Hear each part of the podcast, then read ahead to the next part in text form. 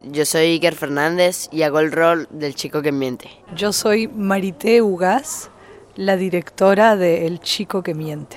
Yo soy Mariana Rondón, la productora del Chico que miente. Ich bin Anja Riebschläger, die Dolmetscherin. Wie ist es für euch in Berlin und ist es für euch auch das erste Mal in Berlin zu sein? Bueno, eh, en principal eh, es mi primera vez que, que vine, que salí del país y es una emoción muy grande porque me gustó mucho. Eh, es demasiado, eh, la ciudad es demasiado bonita, es todo ordenado, la gente es súper amigable.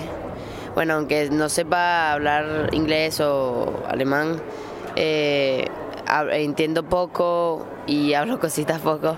Y es así como que demasiado cómodo. Also es mein erstes Mal in Berlin. Äh, Ich fühle mich total wohl, auch wenn ich weder Englisch noch Deutsch spreche. Es ist aufregend, hier zu sein. Die Leute sind nett und Berlin gefällt mir. Aber manchmal merke ich, dass ich halt nicht so viel verstehe, aber ich fühle mich total wohl. Estuve aquí hace 20 años porque yo estudiaba en Cuba y vine a un festival europeo y para, para poder volver a Cuba tenía que venir hasta Berlín para tomar el vuelo Interflug. Entonces vine a Berlín en diciembre del 89, donde la ciudad era una absoluta locura y estaba absolutamente fascinada con todo lo que estaba pasando. Y cuando tomé el avión, me dijeron, este avión vuela con cuatro motores. Por si acaso, solo le funcionan dos. Buen viaje. Also, ich war vor 20 Jahren schon mal an diesem Ort, nämlich ich habe ähm, in Kuba studiert und war hier auf einem europäischen Filmfestival. Und auf dem Rückweg nach Kuba bin ich äh, in Berlin gelandet, um den, das Flugzeug zu nehmen. Und äh, das war genau genommen im Dezember 1989. Und das war eine verrückte Zeit. Ich kann mich erinnern, also die Ereignisse haben mich fasziniert, was hier los war.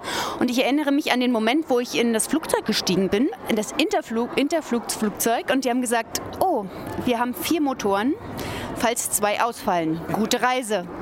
Wann hast du das erste Mal vom Film erfahren und wie bist du zum Filmteam gestoßen und wusstest jetzt, das ist die Rolle, die ich spielen werde. Ich bin der Hauptcharakter, der den ganzen Film tragen muss. Und wie war das auch? Bueno, estaba en el colegio y le recuerdo que estaba jugando fútbol y cuando la directora me llamó, eh, me eh, había un muchacho que estaba buscando chicos para un casting.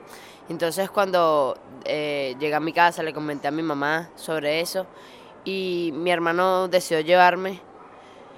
Y fueron como tres meses consecutivos de casting, eh, seguidos, eh, semana, una semana me llamaban, la otra no, y así. Y fue así hasta que me, yo tenía como la inquietud, ay, voy a quedar, no voy a quedar, voy a quedar, no voy a quedar. Entonces hasta que un día me llamaron y me dijeron que, que había quedado y yo dije, "Ah, aleluya. Entonces eh, ahí empezamos a hacer más que como formación para mí, eh, una ayuda para más casting como para formarme y también hicimos eh, clases de voz para la, la voz, para alzar la voz en un escenario y me sentí muy muy bien con el trato con la directora, muy bonito. Also, das war so, ich war in der Schule, ich erinnere mich noch ganz genau, ich habe Fußball gespielt und die Direktorin hat mich gerufen, weil da jemand war, der für ein Casting Jungs gesucht hat. Das habe ich dann meiner Mama erzählt zu Hause und mein Bruder hat mich zu dem Casting gebracht. Und das ganze Casting hat drei Monate gedauert. Also es war ein Prozess, wo es auch hin und her ging. Mal haben sie mich angerufen, eine Woche, dann wieder nicht. Bis ich schließlich erfahren habe, dass ich ausgewählt wurde für die Hauptrolle. Also drei Monate Aufs und Abs. Und ähm, dann haben sie mir so spezielle Trainings auch gegeben, also Stimmtraining, weil ich mich ja auch erstmal da reinfinden musste. Ich kannte mich nicht aus. Und das Gute war, dass ich mich von Anfang an mit der Regisseurin gut verstanden habe und ich mich wohlgefühlt habe und von Anfang an da dabei war. Wann ist die Geschichte ähm, zu Ihnen gekommen? Wann ähm, sind Sie auf das Buch gestoßen? Beziehungsweise der Anlass dafür ist ja diese echt existierende Schlammlawine gewesen, die diese Häuser weggespült hat? Empecé a escribir el guion hace tres años, luego de estrenar la película anterior llamada Postales de Leningrado. En ese instante ya sabía que se trataba de un road movie y el contexto del deslave fue un poco para situar los últimos 10 años de Venezuela a modo de metáfora. Also, ich habe vor drei Jahren mit dem Drehbuch selber angefangen. Ich habe das selber geschrieben. Und zwar nachdem ich meinen damaligen Film gerade aufgeführt hatte. Das heißt äh, Postkarten aus Leningrad heißt der Film.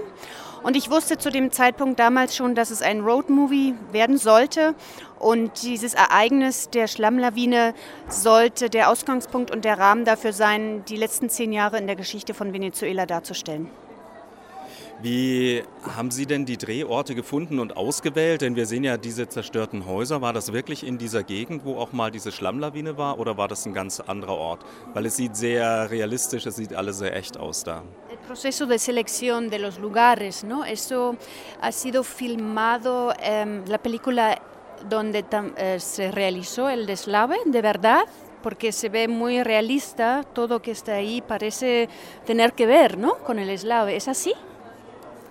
Una de las cosas más importantes de utilizar el deslave como metáfora es que efectivamente filmamos en los edificios que todavía permanecían en pie después de 10 años de haber pasado aquella catástrofe, como que todo seguía intacto. Nosotros filmamos en ese camposanto donde si bien habían pasado 10 años, parecía que hubiera sucedido ayer. Also für mich war das durchaus metaphorisch gedacht. Ähm, wir haben an den Originalschauplätzen gedreht und zum Beispiel die Häuser gezeigt, die jetzt noch so dastehen wie nach der Katastrophe. Aber wenn man da ist, hat man den Eindruck, als wäre das Ganze gar nicht lange vorbei, sondern als wäre das erst kürzlich passiert. Also Camposanto zum Beispiel, das ist dieser eine Ort, wo es aussieht, als wäre diese Katastrophe nicht zehn Jahre her.